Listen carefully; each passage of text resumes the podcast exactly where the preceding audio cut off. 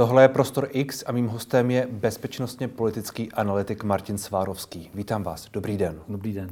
To, co se teď děje na Ukrajině, a tím myslím ty obrázky, které chodí poslední den po osvobození některých částí uh, okolo Kijeva, je to selhání západu? Jak se na to díváte? Já si myslím, že to je selhání západu.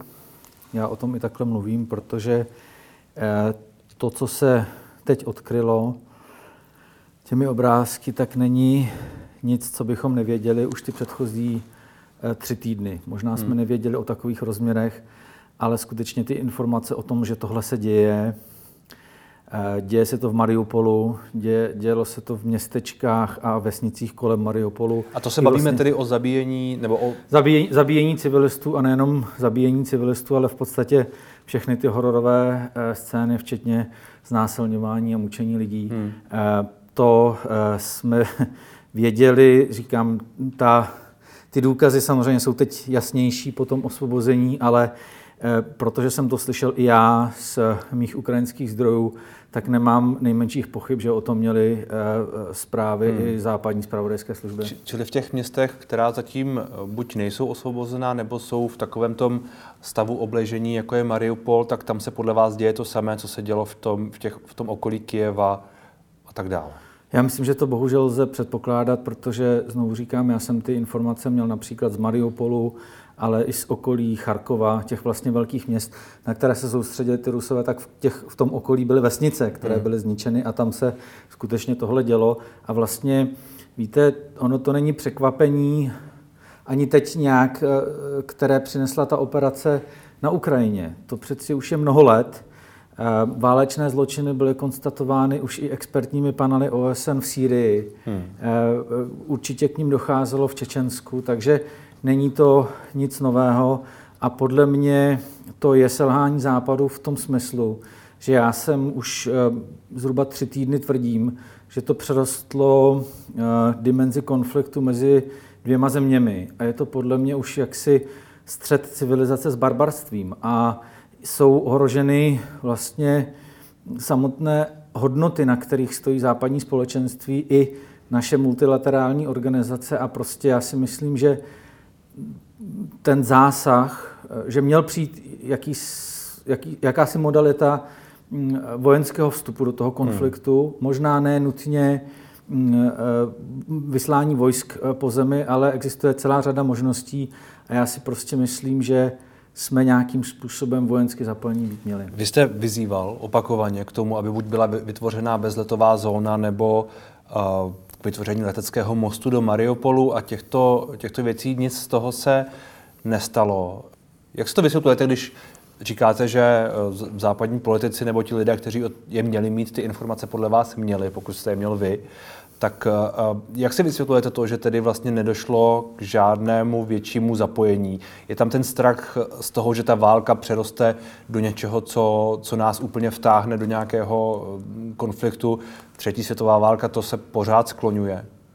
Jedna věc je, jak si to vysvětluju a jakým způsobem to hodnotím z toho morálního hlediska. Další věc je to, že si stojím za tím, že to, co jsem navrhoval, bylo řešitelné, ale pak je tady samozřejmě ještě jedna dimenze. Hmm. Já jsem v současné době freelancerem, ale taky jsem byl 20 let v administrativě a, a vím, že prostě v administrativě nesete odpovědnost širší a samozřejmě také u těch politiků vrcholných je to tak, že oni se zodpovídají svým voličům. Hmm. Takže já nemohu jenom kritizovat západní politiky, jakože jsem kritický, k tomu výkonu, dejme tomu i, i, i NATO, Spojených států a možná i naší administrativy, ale zároveň je jasné, že oni taky nějakým způsobem reagují na tu, jak si to, co, to, co chce obyvatelstvo, to, co chce volič. Hmm. A já tady musím konstatovat, že ten e, vlastně strach, taky když si to vemte, jak se tady hovoří o třetí světové válce, o použití jaderných zbraní, o e, strachu nějakého střetu. Takže to není jenom tak, že vlastně bych vinil za to ty politiky, ale je to prostě nějakým způsobem stav e, naší současné společnosti. A e, já si myslím, že skutečně, jakkoliv to může znít ironicky pro někoho, tak Pravdu měl eh, pan Nariškin, eh, eh, představitel zpravodajských služeb ruských, když mluvil o tom, že oni to mají skutečně tu operaci učinili na základě důkladného studia hmm. té západní společnosti. A to je to, co oni skutečně dělají. A já si myslím, že oni pozorovali to, jak dva roky strach z covidu, nikoli v covid, a já nerozebírám podstatu covidu, ale jak strach z covidu dokáže paralizovat v podstatě celý svět. Hmm. Poté uh, ty vojska uh, na Ukrajinu nasouvaly celý rok. Z hlediska vojenského je tam mohli nasouvnout dva, tři měsíce. Oni znovu nasouvali je tam rok a pozorovali. To znamená, ta operace je do velké míry i psychologická. Tady narazila na určitou míru strachu v té západní společnosti a to vlastně i znemožnilo nějakou akceschopnost, nebo aspoň z mého pohledu to, co bych si eh, já přál. Takže je to celý komplex eh, vlastně věcí. Nemůžeme vinit jenom ty politiky, ale musíme se zamyslet hmm. sami nad sebou, jestli náš strach, možná naše eh, neochota riskovat nějakým způsobem vlastně taky se na tom nepodílí. Jo? To si myslím, že, že je v podstatě zásadní. No a není ten strach z třetí světové války, z jaderného konfliktu a tohle všechno, není to prostě jako legitimní? Já, já to totiž jako čtu hodně. Lidé, lidé často říkají, podporujme Ukrajinu, uh, jsme pro uprchlíky a tak dále, ale pro boha jenom ne tu válku, protože bezletová zóna znamená uh, potenciálně i zásahy na ruské území, znamená uh, zásahy proti protivzdušné obraně, tohle všechno potenciálně a přeroste to a tak dále. Rozumíte? Strach je jako, jako entita je legitimní vždy. Hmm. to je jedno, z čeho máte strach. Prostě strach existuje a já, já nemůžu, jak si, a ani se nějakým způsobem nepohoršuju nad tím, že někdo má strach.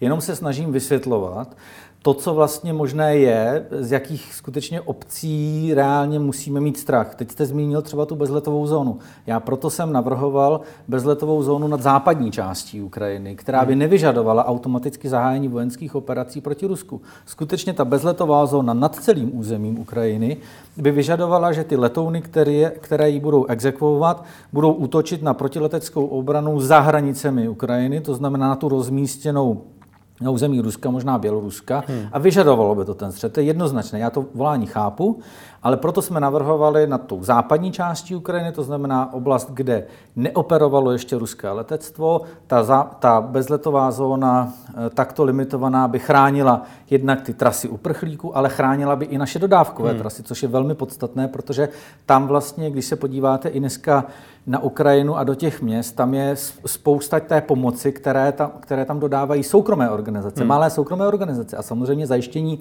nějakého způsobu bezpečí, bezpečí těch tras by hrálo roli. Dnes navíc už tam je vlastně i vojenské velitelství ve Lvově. To znamená to k té západní, eh, té bezletové zóně nad západní Ukrajinou.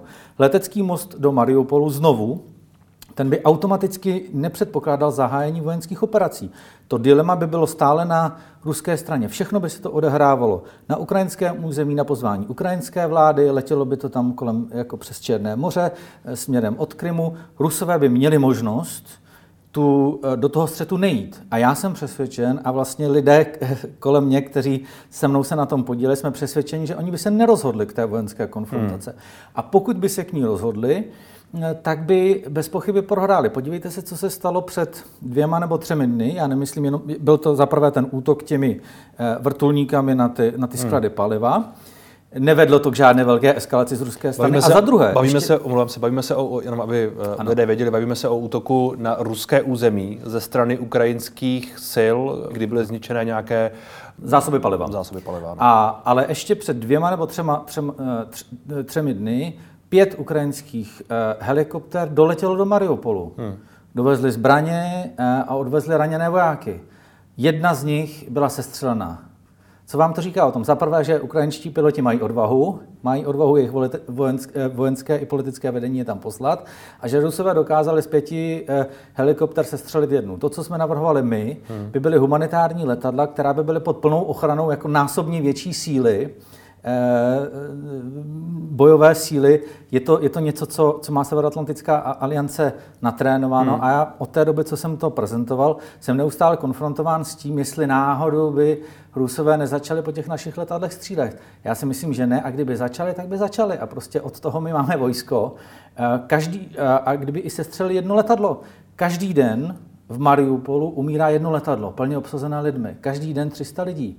Jo, to znamená, ale znovu říkám, obě dvě ty řešení, mm, limitovaná bezletová zóna, most do Mariupolu a teď hmm. nově jsem navrhoval cvičení v Gruzii, nepředpokládají automaticky zahájení těch vojenských operací. A to je to, co já říkám, že pokud politici vydají rozhodnutí, tak vojenští plánovači, skuteční vojenští plánovači, profesionálové, jistě najdou nějaké, nějakým způsobem řešení, protože eh, ta, ta, eh, ta mez mezi eh, vysláním vojsk do Ukrajiny hmm. a mezi tím nedělat nic, je dostatečně široká na to, aby jsme to vojenské řešení hmm. hledali. A já jsem nechtěl, aby došlo k tomu, že až celý svět teďka Mm, přirozeně eh, je šokován těmi obrázky, tak možná eh, dojde ke zvýšení té pomoci, jak té zbraňové, tak eh, možná i nějaké další, ale myslím si, že k tomu mohlo dojít dříve. Hmm. Vy jste řekl, že podle vás Rusko nechce tu, ten konflikt eskalovat na území, tedy na jednotky NATO, nebo že prostě myslíte si, že pokud by mělo tu možnost, tak by nesáhlo k tomu, že by nějakým způsobem zasáhlo proti těm, ať už by to byly síly kohokoliv, které by se tam nějakým způsobem snažili dostat do toho například Mariupolu. Že tohle není jejich zájem a že například, když mluví o, té, o tom jaderném, o té jaderné eskalaci, o tom, že uvádí do pohotovosti a takhle všechno a pak to neustále zmiňují dokola s různými konotacemi, takže to není proto, že by nějakým způsobem na to chtěli vysloveně upozornit, ale že to je spíš taková jako psychologická válka, aby vyvolali ten strach, aby vyvolali tu nechoť i mezi lidmi vůbec do toho jít. Samozřejmě eh, naše schopnost predikce toho, co se odehraje na druhé straně, je limitována, protože tam je jistá míra racionality, ale samozřejmě velká míra iracionality. Hmm. Takže to, když já říkám, že si to nemyslím, že by k tomu došlo, tak to neznamená, že by to tak skutečně nebylo. Ale znovu říkám, pokud by se to neodehrávalo na tom ruském území, hmm. tak by eh, vlastně nedošlo by k ohrožení jak si Ruska jako samotného, hmm. tak by nutně jako se k tomu nemuseli odhodlat. A to je to, co se dostáváme i k té otázce jaderných zbraní. A jsem rád, že jste to otevřel, protože znovu, ta ruská jaderná doktrína eh, a Rusové ji v těch svých vyjádřeních eh, Peskova opakovaných jenom potvrdili. Oni řekli jenom to, co v té doktríně mají. To znamená, že vlastně ty, ty zbraně jsou k užití v případě samotného ohrožení existence státu, hmm který samozřejmě současný režim si taky může vykládat jako ohrožení hmm. existence režimu, protože se stotožňuje se státem, ale to žádné bojové operace na území Ukrajiny toto nepředpokládá. Tomu, tomu rozumím, ale pak eh, na druhou stranu, když už se o tom mluví, tak se to vždycky nějak otočí, vyspinuje, parafrázuje. Už jsou o tom rozhovory, už jsou titulky a hrozba, jodové tablety jsou vykoupené tamhle někde v některých státech. Rozumíte, už, to celé, už, ta, už ta mašinérie jakoby jede a chápu, že doktrína je nějaká, ale v myslích lidí už to pracuje. Ano, proto říkám, že ten, a to je ten strach.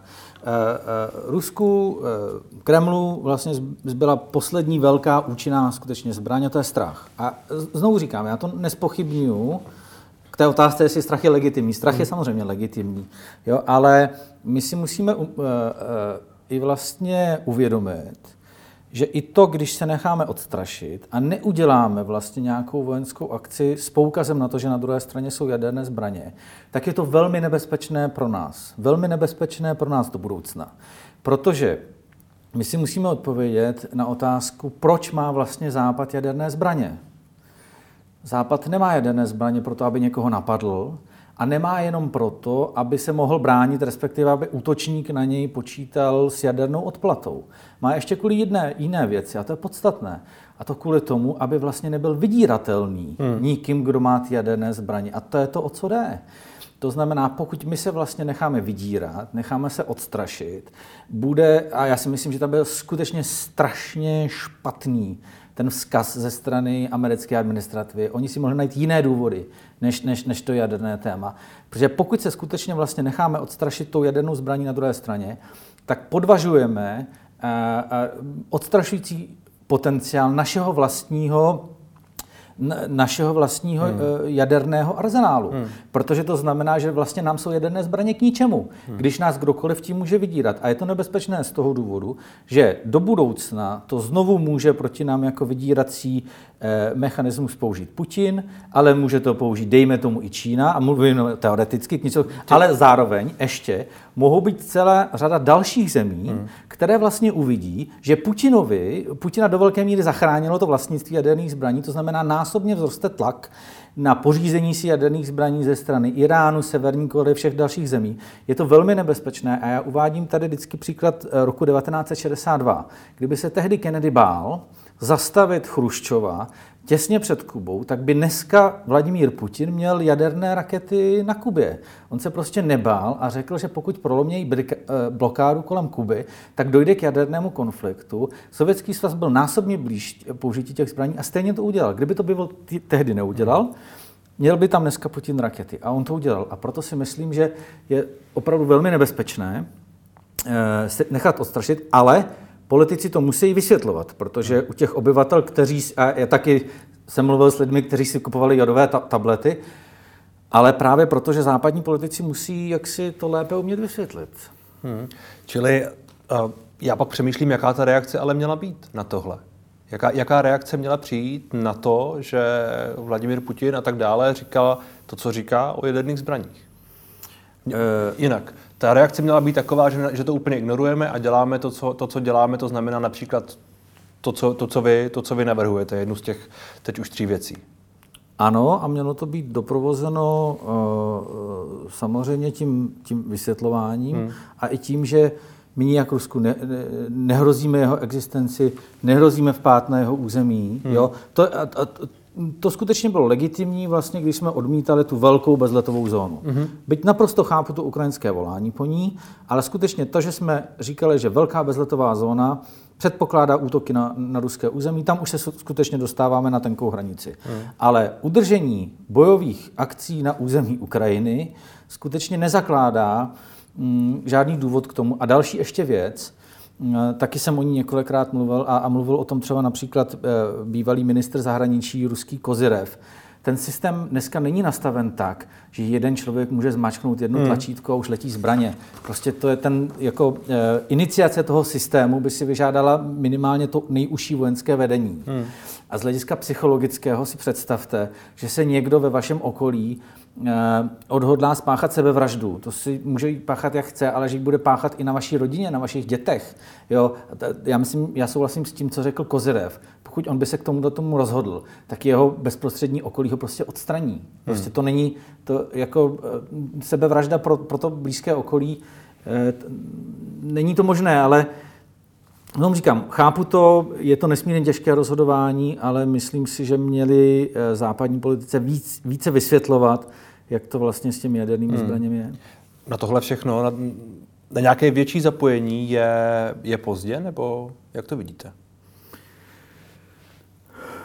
Teď se zdá, že eh, to větší zapojení, nebo respektive to asi nejrealističtější, je skutečně poskytnutí uh, účinných ofenzivních uh, zbraní ukrajinské straně.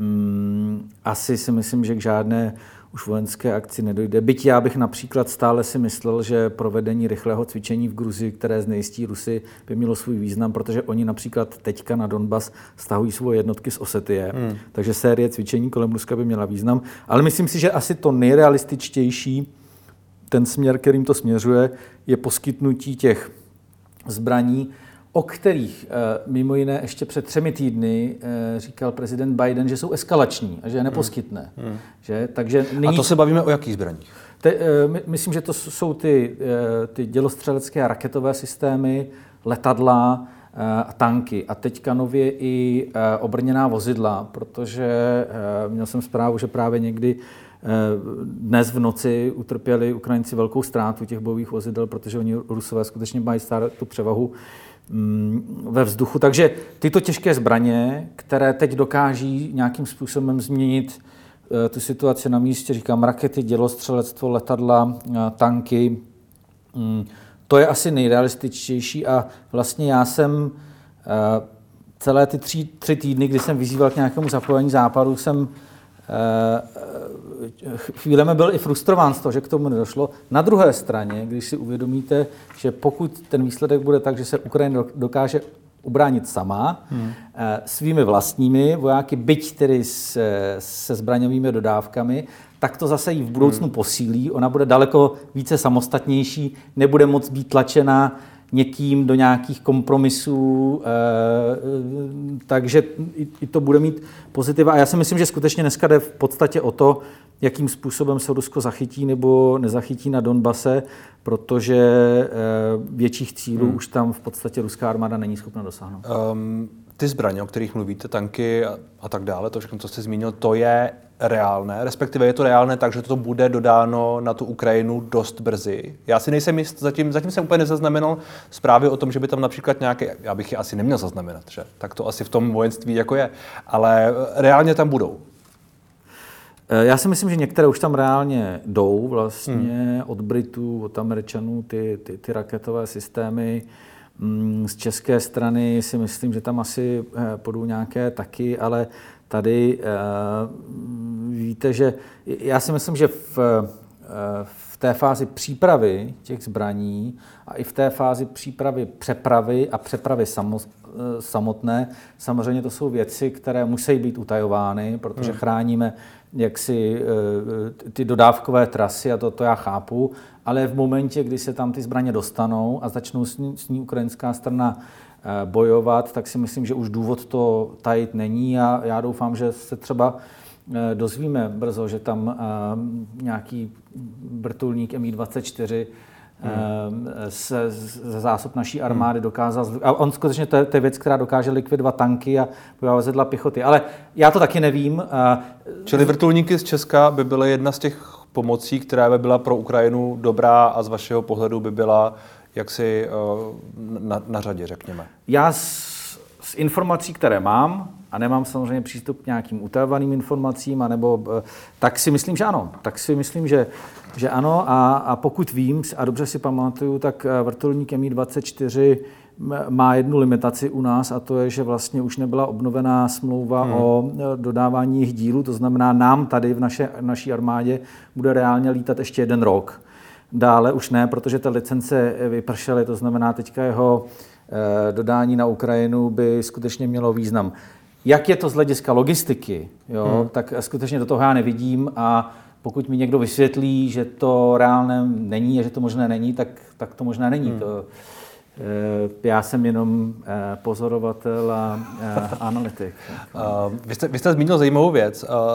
A to je, že máme zbraně nebo máme armády a neměli bychom se bát je použít, když to trochu parafrázuji, to, co jste řekl. Není to ale tak, že se jako bojíme jako společnost, jako společnost, že vlastně už jako nechceme válčit, nechceme konvenčně válčit. Čili bojíme to... se je použít, ale nechceme je a priori použít nikdy v podstatě. Uh, uh, to je to, co jsem, o čem jsem vlastně před, uh, před chvílí mluvil. Ano, hmm. je to tak, ale my si musíme uvědomit, že skutečně ta, to, co se nazývá válčení, to je široká skála od, těch, od toho hard security, od těch valících se tanků. Hmm. A asi nikdo nepředpokládáme, že ty tanky, které ne, nejsou schopny ani dojet do Kieva a dobít Mikolajiv, tak se asi v Praze neobjeví. To, to asi si taky jako nikdo z nás jako ne, nemyslí. Jiná věc je to v pobaltských zemích hmm. a možná v Polsku. Ale na druhé straně Rusové mají součástí toho válčení to, co se nazývá hybridní válčení. Jakkoliv ten pojem může být kontroverzní, nějaká Gerasimova doktrina, ale stále je to hmm. jaksi jiný prostředek dosahování cílů.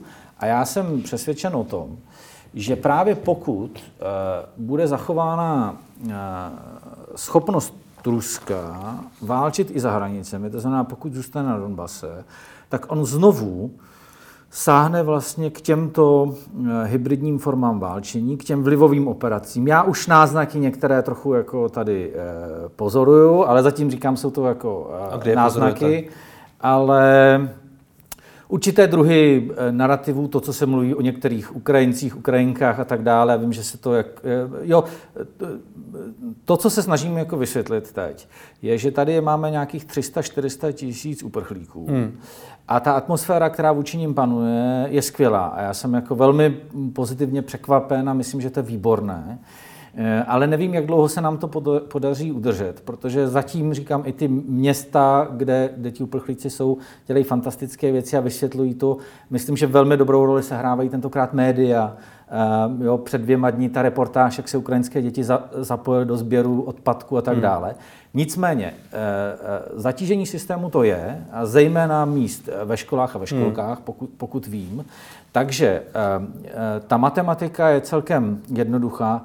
Rychlá porážka Putina a jeho vyhnání z Ukrajiny znamená, že se 85% těch uprchlíků vrátí. Zůstane jich tady 15%, kteří tady mají práci, mají tady kontakty a možná v dalších letech se můžou přicházet další, další Ukrajinci, protože já jsem skutečně příznivec toho, aby se naše společnost otevřela. Ale pokud k té porážce nedojde, pokud tam oni zůstanou na Donbasu, eh, zachovají si schopnosti skutečně ohrožovat Ukrajinu, zejména raketovými a dělostřeleckými útoky, ale i vysoce mobilními jednotkami, tak to znamená, že lidé na východ od Dněpru eh, se nebudou chtít vrátit. Já bych se nevrátil. Hmm. Do Lvova bych se vrátil. Ale na východ od Dněpru, kdybych věděl, že mám 100 kilometrů za domem eh, armádu, která nevím, kdy na mě zautočí, takže eh, si myslím, že to může skončit tak, že místo 85% se jich vrátí 50% hmm. a náš systém začne mít velmi rychlé problémy a oni skutečně, skutečně znovu zase sáhnou k vlivovým operacím, k dezinformacím. Navíc ještě, jak jsou finančně materiálně oslabení, tak si možná nebudou moc dovolit takové vlivové a dezinformační operace ve Spojených státech, ve Francii, v Německu, ale soustředí se tady na tuto oblast, kde mají přeci jenom jako trochu know-how.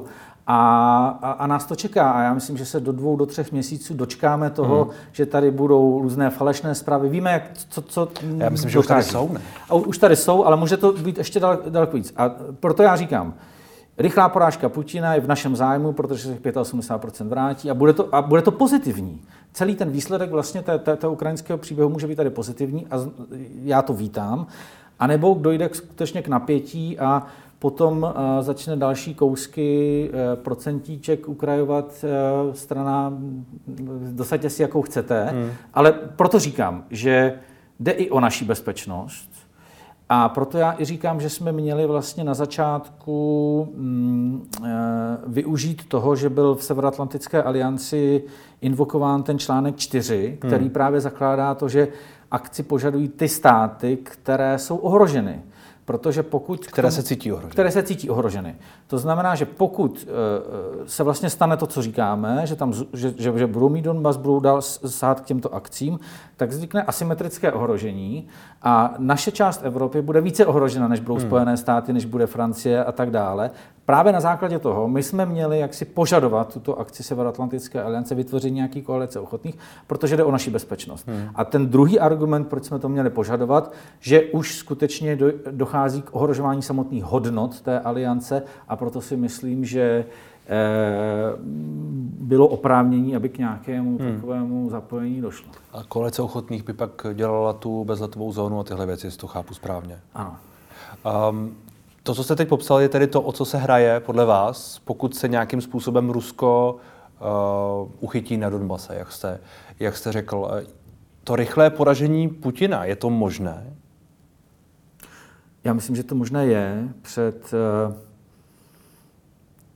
týdnem zhruba mluvil uh, generál Ben Hodges, bývalý velitel americké armády v Evropě, o deseti dnech. Hmm. Že kdyby skutečně došlo k tomu masivnímu nátlaku západu a řešení by bylo eh, by byly různé.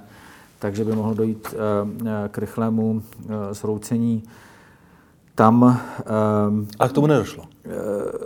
No, protože, eh, protože eh, zaprvé nedošlo k žádné té akci. Hmm. On tehdy volal také po nějakém leteckém mostu po vzoru Berlína, hmm. to znamená prostě možná dodávky nějakých zbraní až do samotného středu Ukrajiny nebo něco takového.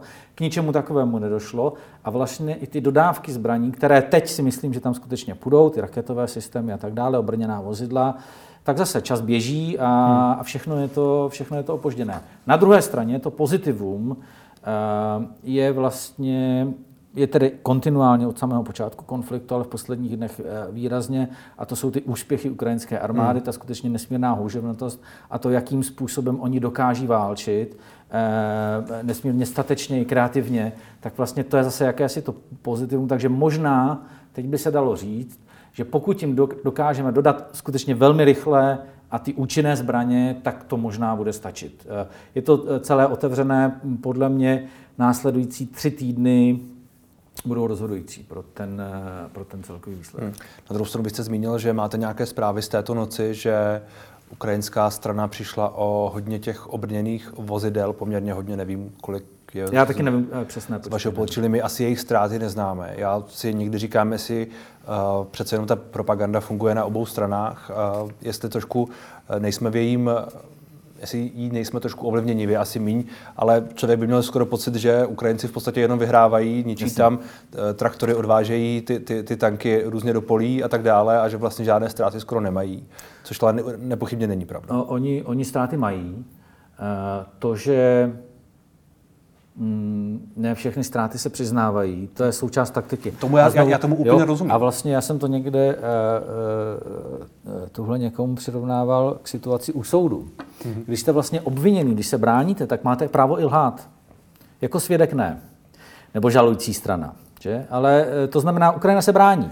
Já, já, jo, já jim to nevyčítám. Ne, ne, já říkám jenom, že, že to tam je, že, a, že to, co udělal na počátku konfliktu, Eh, prezident Zelenský byl nesmírně eh, moudré rozhodnutí, to znamená, on opravdu striktně oddělil to, to vojenské velení od toho politického a sám vlastně dokonce chrání to vojenské velení od toho, aby tam ingerovali i jeho nejbližší poradci. Prostě oni musí mít autonomii, oni vědí teď, jak mají eh, hmm. válčit, nesmějí být vlastně ovlivňováni politickým tlakem a určitým způsobem chránění informací včetně vlastních ztrát, je součástí jejich eh, vojenské taktiky. Tomu rozumím. Takže, takže ano, k té otázce mm, přesný a, a vlastně hodně uh, analytiků se shoduje i v tom posledních třech týdnech, že my víme více o těch ztrátách na ruské straně, než o skutečném stavu té ukrajinské armády, protože té se to daří lépe hmm.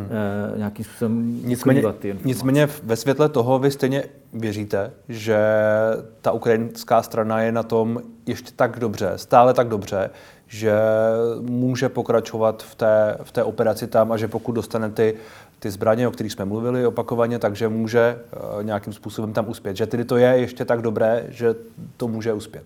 Já si myslím, že ano, protože, protože se ukazuje, mm, skutečně ty, i ty limity toho ruského válčení. Oni několikrát změnili taktiku. Na začátku to byl cíl rychlý úder a sražení Ukrajiny na kolena. Během 48 hodin bylo jasné, že to nevychází. Potom se to přeneslo do nějaké statické fáze a od poloviny zhruba se soustředili na to ostřelování těch měst.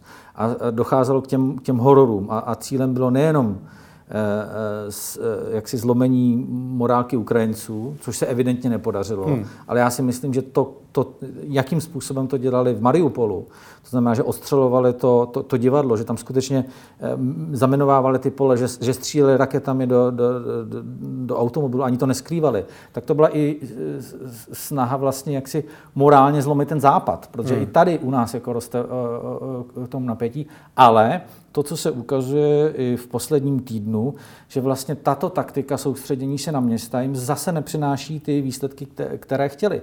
Protože ty města se nevzdaly, Mariupol hmm. se do dneška nevzdal a znamená to, že ty vlastně síly jsou tam vázány. Ty, ty, ty armády jsou stále na místě. Oni by potřebovali, aby ta 58. armáda, která tam byla stažena z Gruzie, aby se pohnula, ale ona je stále kolem toho Mariupolu. A to znamená, že oni nedokáží být ty armády zřejmě včas také v tom Donbasu. Navíc eh, stále trpí eh, tou eh, katastrofální logistikou, to hmm. znamená, pokud oni by se vydali od, od Kijeva, od, z jihu od Mariupolu do toho Donbasu, tak by se ještě natáhly ty jejich jako dodávací trasy a ještě by byly daleko víc zranitelnější. To znamená, že teď se ukazuje, že vlastně tam nedokáží z Ukrajiny dostat dostatek sil, takže to, o co se snaží, že se část těch sil dostala vlastně do Běloruska, kde bude nějakým způsobem doplněna, naložena na, na, na železnice a odvezena z východu hmm. tam k tomu. Eh, a tady tomu... se bavíme o tom jakoby stahování z, z okolí Kyjeva, které tady podle vás je přes Bělorusko a potenciálně přes Rusko ano. směřováno někam eh, na ten, do toho okolo, okolo Donbasu, řekněme. Ono to nebylo právě úplně stahování, spíš to byl výsledek jaksi ukrajinského tlaku a to, to přeskupování těch sil.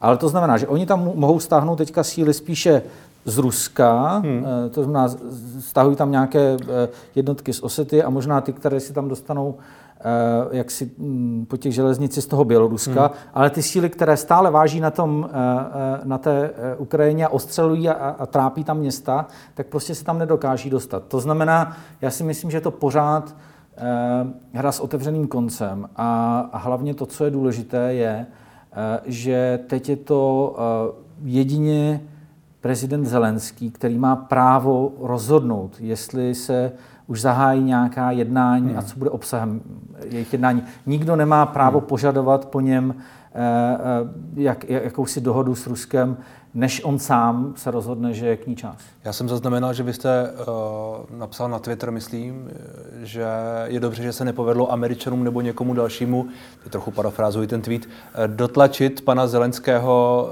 k nějakému jednání a k nějakým ústupkům.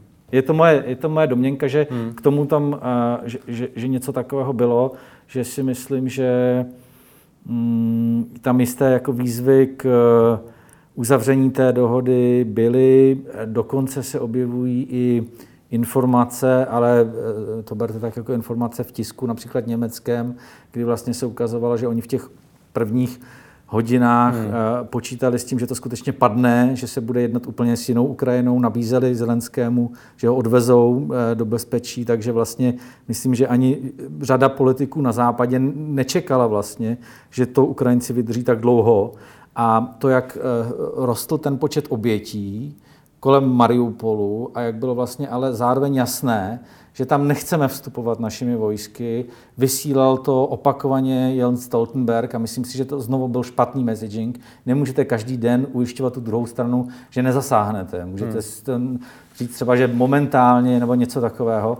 Tak si myslím, že vlastně tam bylo i takové eh, jaksi možná přání, aby se to už celé ukončilo, mm. aby, aby, aby jsme byli přestali, přestali být konfrontováni těmi obrázky s Mariupolem, aby došlo k nějaké té dohodě. Mm. Ale prezident Zelenský, myslím, že řekl jasně, že prostě nic, že žádná dohoda, její součástí by nebylo osvobození Ukrajiny, nepřichází do, do úvahy a myslím si, že eh, dokázal přesvědčit velkou část světa, že to skutečně tak bude, že ho nikdo k dohodě nedotlačí. Mm. Jen tak. Řekl jste teď rozhodnou další tři týdny, čili ty scénáře teď jsou takové, že se eh, většina těch různých sil, které jsou tak jako na pohybu, tedy přesune na východ a tam se bude bojovat o to, jak velkou část se povede udržet Rusku. Myslím si, že tak to je. A ta šance je jaká? 50 na 50 říkáte?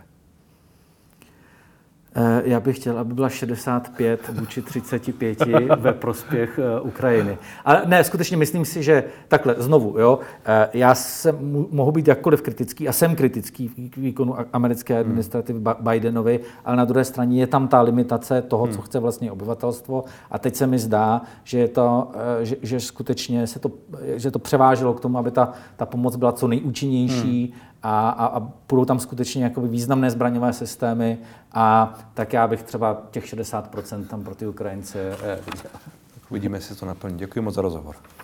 Já taky děkuji za pozvání. Naschledanou.